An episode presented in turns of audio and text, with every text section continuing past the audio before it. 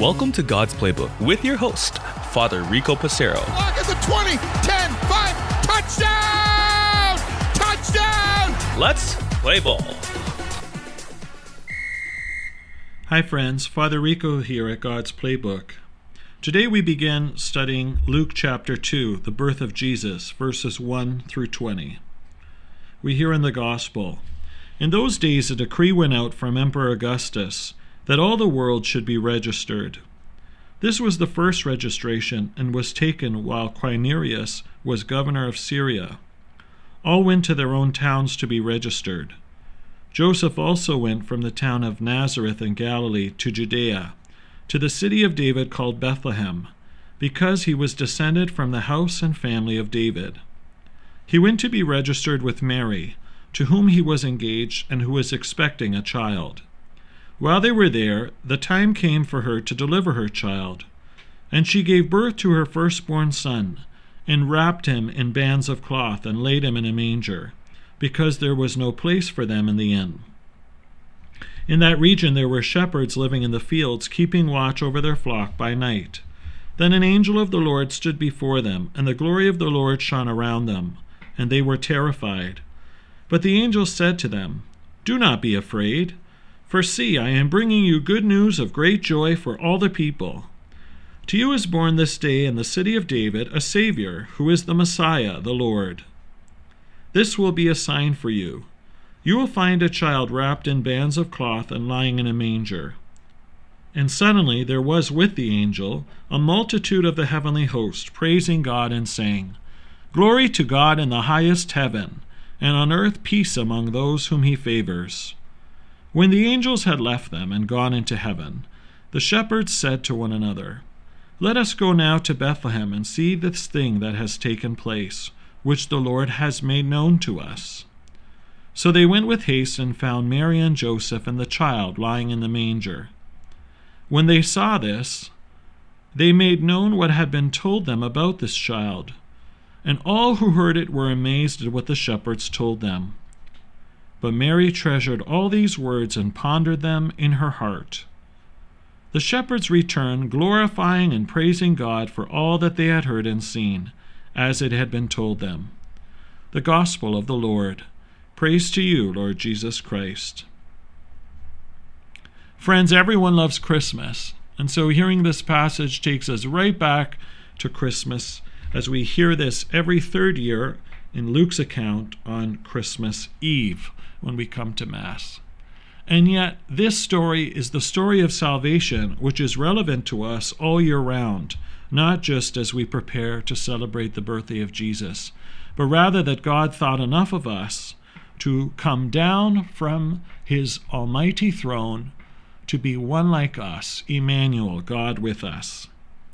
As we see at the beginning of the passage, once again, St. Luke reminds us that Joseph comes from the lineage and family of David. And so, what we learn in the Old Testament that the Messiah is to come from the holy lineage.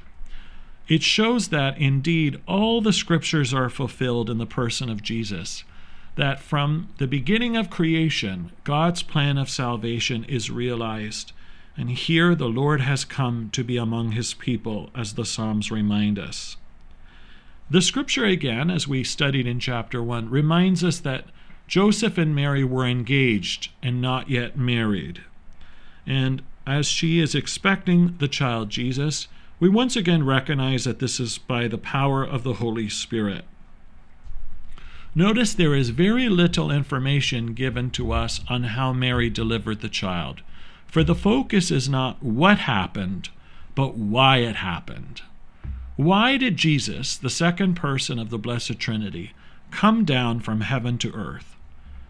Well, it's for redemption purposes, salvation purposes. The Savior has come to redeem us from our sin. And so all of heaven and earth rejoice.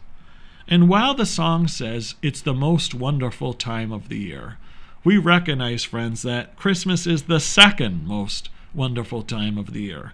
For it is at Easter when Jesus stretches out his hands on the cross and gives up his life for our salvation and in his rising from the dead, that is the most wonderful time of the year. And yet we are still filled with great joy, just like the shepherds are. As we hear these scriptures, does it not take us to this place of great joy? This recognition that amidst the mess of our lives, the busyness of our lives, that Jesus thinks enough of us to come down to be one with us in human flesh. And so, just as the angels had appeared to Zechariah and Elizabeth and our Blessed Mother Mary, notice that once again the first words from the angels say, Do not be afraid. Every time we have an encounter with God, friends, we are called to not be afraid, but to heed the message that God wants for us. God continues to pull himself down from amongst his majestic reign so that we can relate to him. Friends, just as he had the good news for those shepherds, he has good news for you too, as his precious son and daughter. The shepherds were seen as regular people looking after their flocks in the fields. How many times do you and I feel that we're just regular people, working our job, perhaps finishing school, perhaps we're retired, whatever stage in life we find ourselves? To us, it may just be the regular mundane life that we're living, but not to God. God thought enough of the shepherds who were living regular lives to make them the first people to hear the message of joy. So too it is for us, that as we unlock the secrets of God's love in the Scriptures, friends, He wishes to touch your life, no matter how exciting or how mundane you might think it is. Before God, he is very much interested in your day to day life. And while He may not send the angel to speak to us directly at times, friends, rather through His Word, we are encapsulated in the love and mercy of our God, who wishes to bring us good news of great joy. Today, in this city of David, a Savior who is the Messiah is born for you. Friends, the birth of Jesus didn't just happen 2,000 years ago for Mary and Joseph, these shepherds and the wise men. The birth of Jesus brings you hope, brings me hope, brings the world hope. For indeed, God is with us. Not God was with us, but rather it's the present tense, and that God continues to be with us until the end of time. As we hear Jesus say later in the Scriptures, before he ascends to the Father, Know that I am with you always, yes, to the end of time.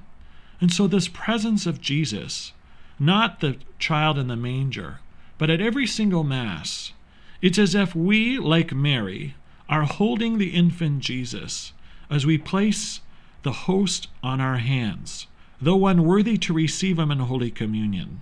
We should experience the same joy that Mary and Joseph had when they held the Savior of humanity in their hands. They and we are unworthy, and yet, whether we receive Jesus on our hands or on our tongue, this same encounter with Jesus should bring us great joy, for God is with us. Notice how verse 14 says, Glory to God in the highest heaven, and on earth peace among those whom he favors.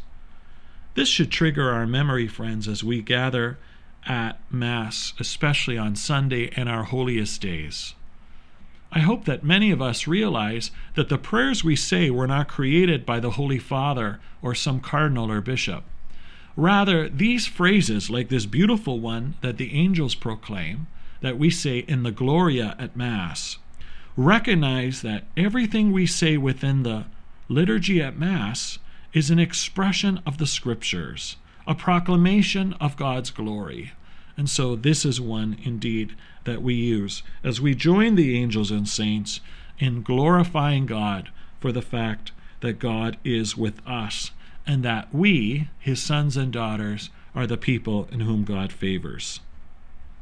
As the angels go back to heaven, it helps us to realize that we're not always going to experience God in the highest level. That sometimes we might be coming off a retreat and maybe in a spiritual high, But then we have to come back to the regular lifestyle and realize that God is still with us.